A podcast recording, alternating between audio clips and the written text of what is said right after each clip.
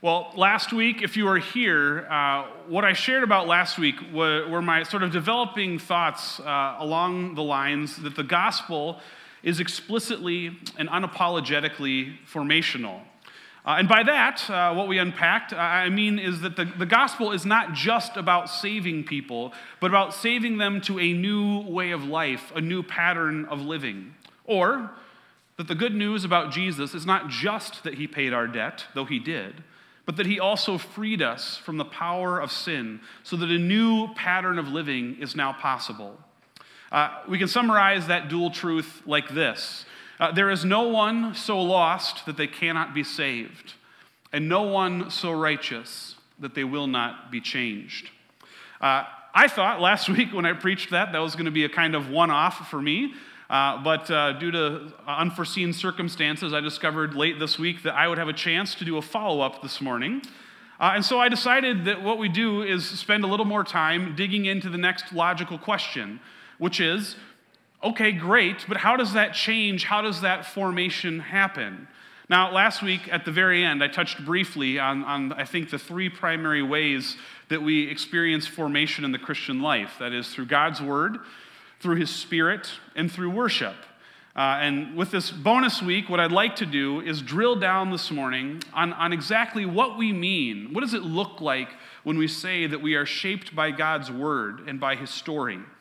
Now, the heart of this message is something I've preached before, but I think it'll be helpful, I hope it'll be helpful to revisit it within the context of formation. And so, what I'd like us to explore together this morning is this what does it look like? What does it mean for us to be shaped, to be formed by God's story? How does reading and hearing and studying God's word form us? Well, I'd like to answer that this morning, or at least explore it, by doing a sort of case study together out of the book of Philemon. Uh, if you know me, you know that I love the book of Philemon. Uh, it's, it's great, it's a short book, but it's powerful. And what I think is really helpful this morning is that Philemon and Onesimus, the two main people concerned, are involved in a situation that is fraught with complications and risk and difficulty. And what we get to watch is how the Apostle Paul instructs both of them and how they need to allow God's story to shape them in that very specific situation. And I think it's an example that we can learn from that'll be helpful for us in our own lives. Well, let me start by giving you just a little bit of background for the letter. First, you need to know that the letter chiefly concerns two people, as I mentioned Onesimus and Philemon. Uh, Onesimus was a former slave of Philemon, and at some point in the past, he ran away from Philemon. And it, it, seems likely that when he left, he may have stolen some money or some possessions from Philemon in order to help him on his escape and to help finance a new life somewhere else. Based on what we read in verse 10, Onesimus becomes a follower of Jesus through the ministry of Paul while Paul was in prison. And then he continues to care for Paul while Paul is in chains. Given Paul's comments in verse 19, Philemon also likely received salvation through the ministry of Paul. So at the time Paul writes this letter, he's in the unique position of knowing that both men are followers of Jesus because they both accepted Jesus as their Savior and Lord uh, uh, through the ministry of Paul. And Paul knows something else that turns out to be crucial in the situation. He knows the Roman story, the story of the Roman Empire. And he knows that this is the story that would have shaped and formed both men for most of their lives. He knows that this Roman story would tell Onesimus that he would be crazy to return to his former owner voluntarily. He was free. He had a new life, and he owed Philemon nothing. What is more, he could guess that if he went back, only pain and suffering would await him with his former owner. According to that story, Onesimus has been oppressed by Philemon, and he should be happy to be rid of him.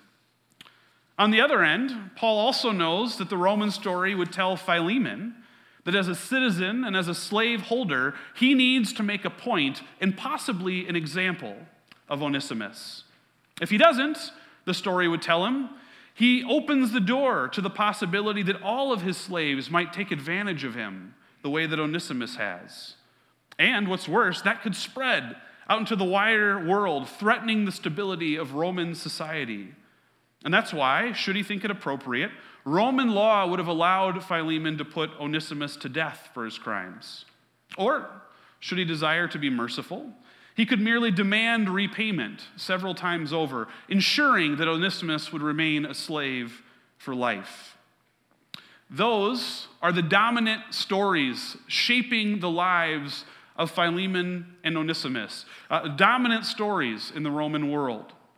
The question this morning, the question for Paul as he pens this letter, is will they choose instead, as followers of Jesus, to be shaped by God's story?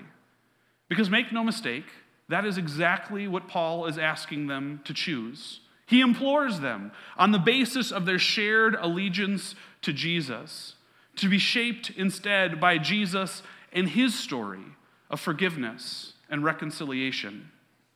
In a moment, I'm going to read to you the book of Philemon uh, from, a, from an unusual translation. It's a contemporary translation called the Kingdom New Testament. And what I'd like you to do as I read is to listen, or if you're following along, look for the ways that, that Paul is directing them, almost like a director with actors, telling them, listen, you live within God's story. Here's how to live within that new story. So if you'd like to follow along, turn to Philemon. Here's the letter Paul writes. Uh, I should have mentioned earlier. Uh, this is a letter Paul is sitting with Onesimus. He learns the story.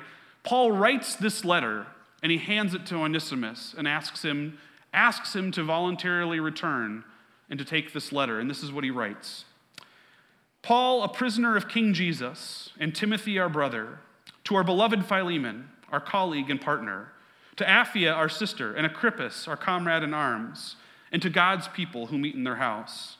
May grace and peace be upon you from God our Father and King Jesus, the Lord. I always thank my God when your name comes up in my prayers, because I've heard of your love and faithful loyalty toward the Lord Jesus and to all God's people. My prayer is this that the partnership which goes with your faith may have its powerful effect in realizing every good thing that is at work in us to lead us into the King. You see, my dear brother, your love gives me so much joy and comfort. You have refreshed the hearts of God's people. Because of all of this, I could be very bold in the king, and I could order you to do the right thing. But because of love, I'd much rather appeal to you. Yes, it's me, Paul, speaking, an old man, as I am now a prisoner of King Jesus. I am appealing to you about my child the one I have fathered here in prison, Onesimus, Mr. Useful.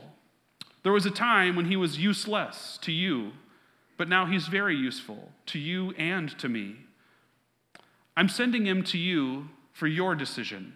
Yes, I'm sending the man himself, and this means I'm sending my own heart. I would have liked to have kept him here with me so that he could have been your representative to me, serving me in the chains of the gospel. But I didn't want to do anything without your knowing about it. That way, when you did the splendid thing that the situation requires, it wouldn't be under compulsion, but of your own free will. Look at it like this. Maybe this is the reason he was separated from you for a while, so that you could have him back forever.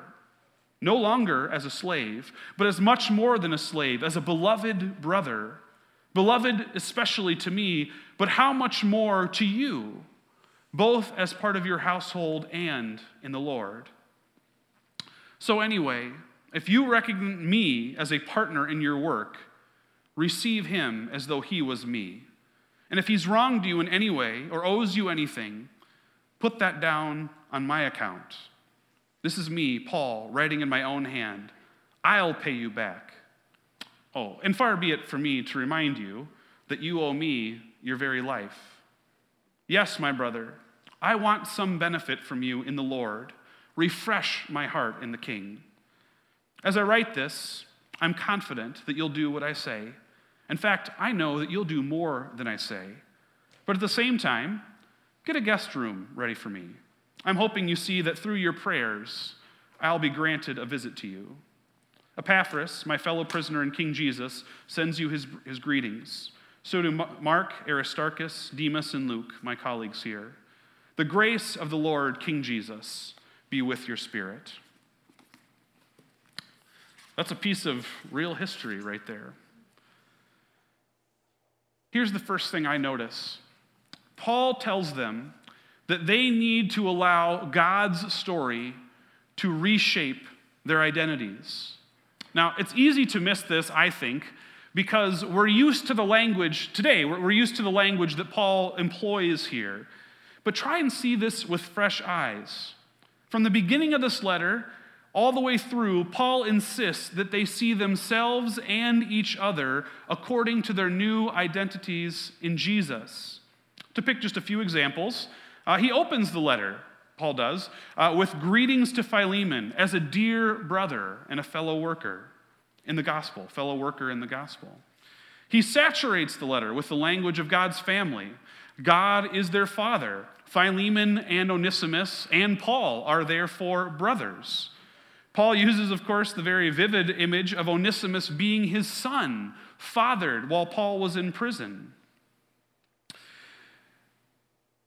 And of course, there are reminders at the beginning and all the way through that Jesus is the king. He is their king, he is the Lord. Paul insists all the way through that living in God's story, if they, as followers of Jesus, are going to live in God's story, it's going to require them embracing the new identities they have received in Jesus. And when we get to verses 15 and 16, we get to see why this is so critical. Because here Paul makes his plea. He holds up the two competing stories to Philemon the Roman story and God's story. And he implores Philemon to choose to live in God's. According to the Roman story, Onesimus was his slave and his property. But Paul says, no more. You live in God's story now, and you need to be shaped by that story. He takes the situation, he pries it free of the Roman story, and he situates it back in God's story. And he says, What if, what if, Philemon, this happened? Not so that you might be harmed, but so that the kingdom of God might triumph in the midst of an evil world. Perhaps, he says, this happened so that you might receive Onesimus back, no longer as a slave, but now as a beloved brother. Now, don't underestimate what he's saying here. This is a breathtaking overturning of the Roman narrative. In the Roman story, Onesimus is running away. His theft, they were crimes to be punished.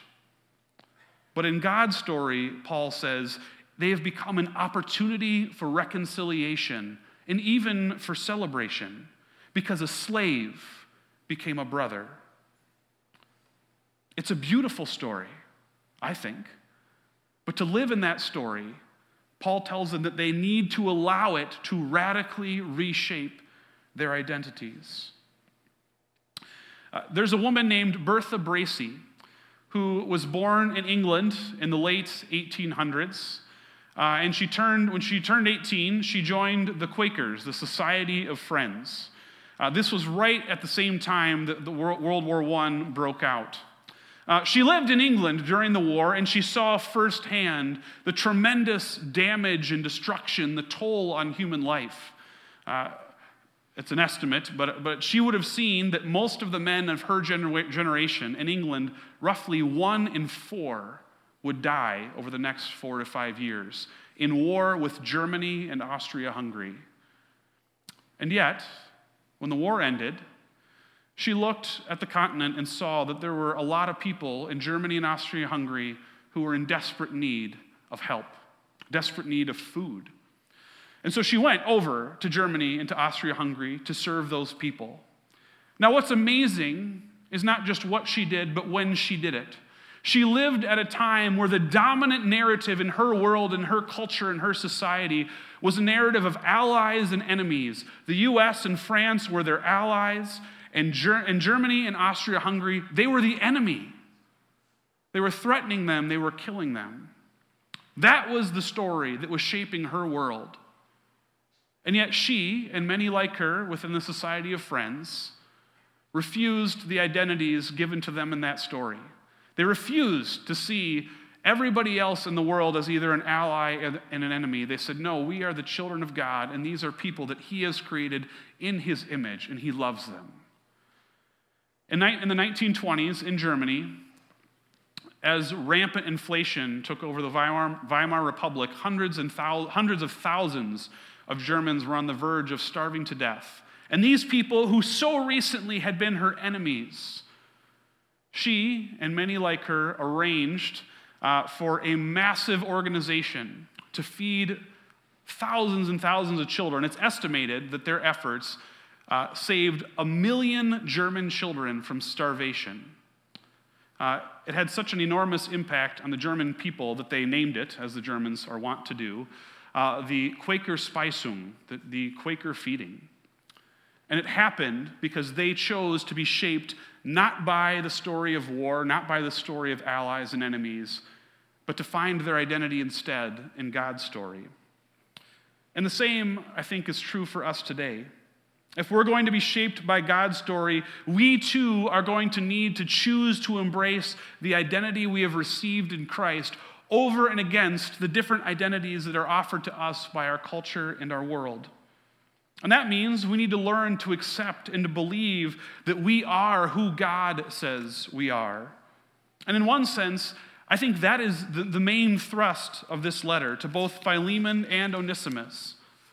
Paul is saying, Look, now that you are followers of Jesus, neither one of you is free to decide that you are anyone other than who God has declared you to be in Christ. And God, Paul says, has declared you to be brothers. You are therefore not free to pretend that you are still a slave and an owner. God's story has made you family, and you must allow that story to shape the way that you see yourselves and each other. Accepting those new identities is one of the primary ways that we allow God's story to shape our lives. Second, Paul calls Philemon and Onesimus to recognize their place uh, chronologically within the plot of God's story and then to live within it. Being shaped by God's story means living, that is, behaving and speaking in a way that is appropriate to what has come before and to what lies ahead. We are called, in, what, in light of what God has already done on the cross and what he promises to do one day, we are called to live within that part of the story, to live on that trajectory between the cross and the second coming. All right, imagine with me, if you would, uh, a scenario that's unfortunately common to many people right now, but imagine that a few years ago, you found your dream house. It was a stretch for, for you financially, uh, but maybe you and your spouse were both working, you had good jobs, and you thought, you know, this is the house we've been dreaming of, we've been waiting for. Let's just do it. And so you do it. You dive in. You sell your current house, you buy the new house. And it is a little bit of a stretch, but, but things are fine. You've arranged your finances, you're going to be okay. And then COVID happens, right? And one of you, your company goes out of business, and all of a sudden you go from two incomes to one. And now you're stressed all the time because you are right at your very limit. Uh, you know that if you can't continue working a, a significant amount of overtime, you are, you're going to lose your house. You're going to be foreclosed. And so every day you're racked with that stress and with that pressure. Every night you lay awake thinking about where you can, you can shave a little extra off, how you can make sure that you get a few more hours. And then one day you go into work and you discover uh, that someone has known about your situation. They heard what happened to your spouse.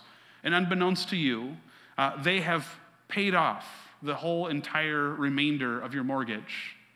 All of a sudden, this one crushing weight that, that weighed on you every hour of every day is just gone in a moment. Imagine how that would feel, how freeing that would be. Imagine how that would change your life. Your greatest source of stress and debt just gone in an instant, paid in full. I don't know about you, but if that were me, I would expect to be much less stressed. I'd expect to work less overtime. I mean, this is just me, but I would, ex- I would plan to eat out more. Uh, I, I would expect to see less of my boss and a great deal more of my family. I would imagine you would be more generous to others. After all, how could you be stingy toward others when you have been given so much? That, friends, we could call the logic of the debt forgiven. And that is the subtext behind this entire letter that Paul writes to Philemon. The, debt forgiven in Christ. And it's, right there just under the surface the whole time, and every once in a while it peeks through, as with Paul's kind of comical reminder to Philemon oh, by the way, you owe me your very self, your very life. Paul's reminding them, he is asking Philemon and Onesimus to live as though Jesus has already paid the price for all of their sins, because he has. He's asking them to behave, to live as if Jesus laid down his life so that the two of them could be reconciled with each other, because he did. He's asking them to live within that story, the story of Jesus' victory on the cross. Because if their debts have been paid, both of them, if Onesimus' debts and Philemon's debts have both been paid in full by the blood of Jesus, how on earth, Paul asks, can they continue to live as though they haven't?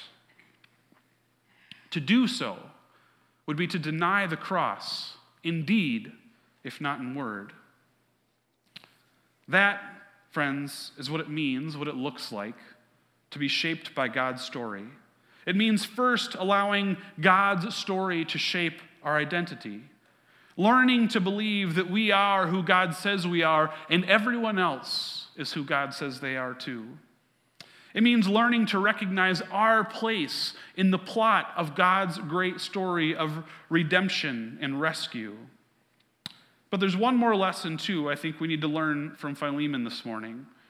And that is being shaped by God's story is often going to come with a cost. And one cost, the most obvious one, is that we are no longer free to write our own story. You know, what I always think of when I read this is how beautiful and wonderful and compelling this sounds to me when everything is good. But it's amazing how when I am wronged, when I am owed, when I have been hurt, that I want to run back to those other stories. I want to run back to stories of justice and retribution and of people getting what they deserve. But of course, those are the very moments when I need to be shaped most by God's story. To remember that I too was a debtor that I too have caused hurt, and that when I was an enemy of God, Jesus died for me. And here's the thing if I actually believe that, if you actually believe that, then it has to change the way we respond to those who hurt us and owe us and wrong us. If it doesn't, then we deny the gospel by what we do. I want to make it clear, if I haven't already, that what Paul asks of both these men is costly. It comes with costs and risks to them both. Philemon, listen, I know and I am so grateful that we live in a world where everyone recognizes the evil of human slavery. But Philemon, from his point of view, in his world, has been robbed and betrayed by someone he trusted. He has on, on his side, he has Roman law and Roman justice. He has been wronged and he is owed a debt, and he is within his legal Roman rights to exact retribution. And what Paul is asking him is to set all of those things aside, to eat the cost of what was stolen, and to forgive the hurt. Paul is asking him to not stand on his rights as a Roman, but to stand instead on his status as a fellow debtor forgiven in Jesus. I have to wonder if that were us, would we be quick to do that? I don't know. And if anything, what Paul asks of Onesimus is even more dangerous. It's borderline crazy. Paul asks Onesimus, who to all appearances has successfully escaped slavery, to return to his former owner voluntarily, on his own, and for no other reason, no other reason, except for the reputation of the gospel. And Paul asks, and by the way, Onesimus does return, with both of them knowing full well that Philemon's within his rights to put Onesimus to death. He is risking literally his freedom and his life. And all Onesimus has for protection is this little letter that Paul wrote for him and the power of God's story to transform lives. And talk about being shaped by God's story. Listen, we all know that in our world today, there are many other stories out there right now who are shaping us, shaping other people every day. Stories from the political left and the political right, stories from Hollywood and social media, from the New York Times and from Fox News. And it's tempting, I'm aware, I am tempted too, to live in those stories. Sometimes they offer us exciting identities, sometimes a, a mission, a meaningful mission and other times a vision of a fun and vibrant life. But God has called you to live in His story of rescue and redemption and the renewal of all creation. And for my money, no other story offers greater dignity and meaning, greater purpose and fulfillment. And yet, that too will come with a cost, just as it does for Philemon and Onesimus. But if you have given your allegiance to Jesus, that allegiance requires being shaped by his story. And if you want to be shaped by his story, let me suggest that you start, just as a, as a practical matter, start by immersing yourself more in his story and less in those other stories. This is something I've been thinking a lot about recently and over this past year. We are always shaped, every single one of us, by the stories around us. We just are. There's no way around it. Uh, the only question for us is what story is shaping our lives? And I have to believe that the answer to that question is going to depend to a spectacular amount on which stories we spend the most time immersed in. Which stories are we listening and exposing ourselves to day in and day out?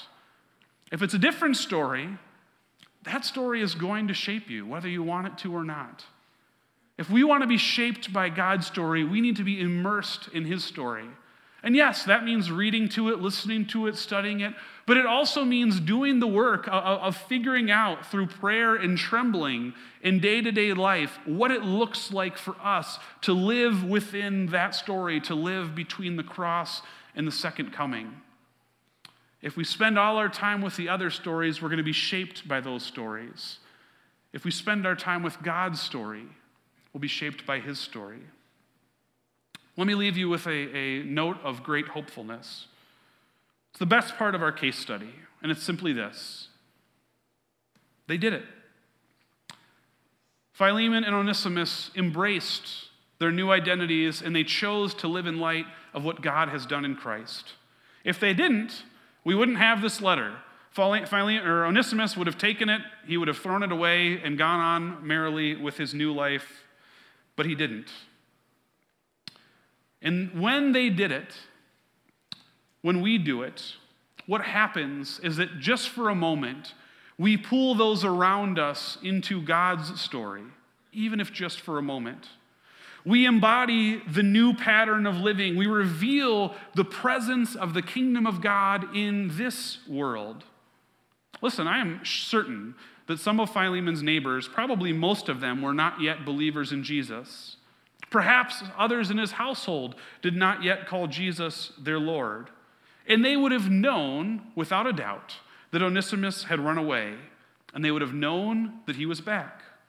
And imagine what they would think when they find out that he wasn't dragged back in chains, but that he had returned on his own and voluntarily. Imagine what they would think when they discover that Philemon has not punished him, but forgiven him. Imagine what they would think when they discover that he has welcomed him back not as a slave, but as a brother. What in the world, they would ask each other, could possibly explain this crazy behavior? What in the world, they would ask Philemon and Onesimus, could have possibly caused you to behave like this? Well, they would say, We were hoping you would ask. Can we tell you a story about a man named Jesus? Would you bow with me as we pray?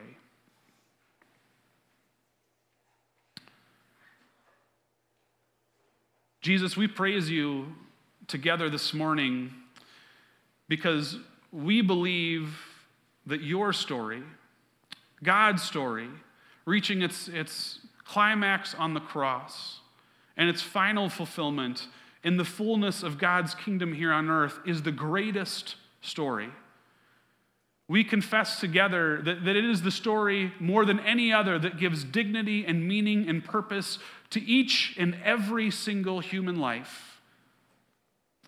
We confess this morning that it is the only hope uh, for peace and salvation in a world fraught with sin and suffering.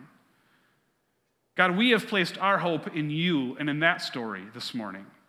And it is our urgent hope, our prayer, that you would be at work in us by your Spirit, by your word, and through worship to shape us so that we might live appropriately as people in your story we pray, Father, that by, by what we say and what we do, uh, by how we think, that we might reveal to others the presence of your kingdom and the lordship of Jesus.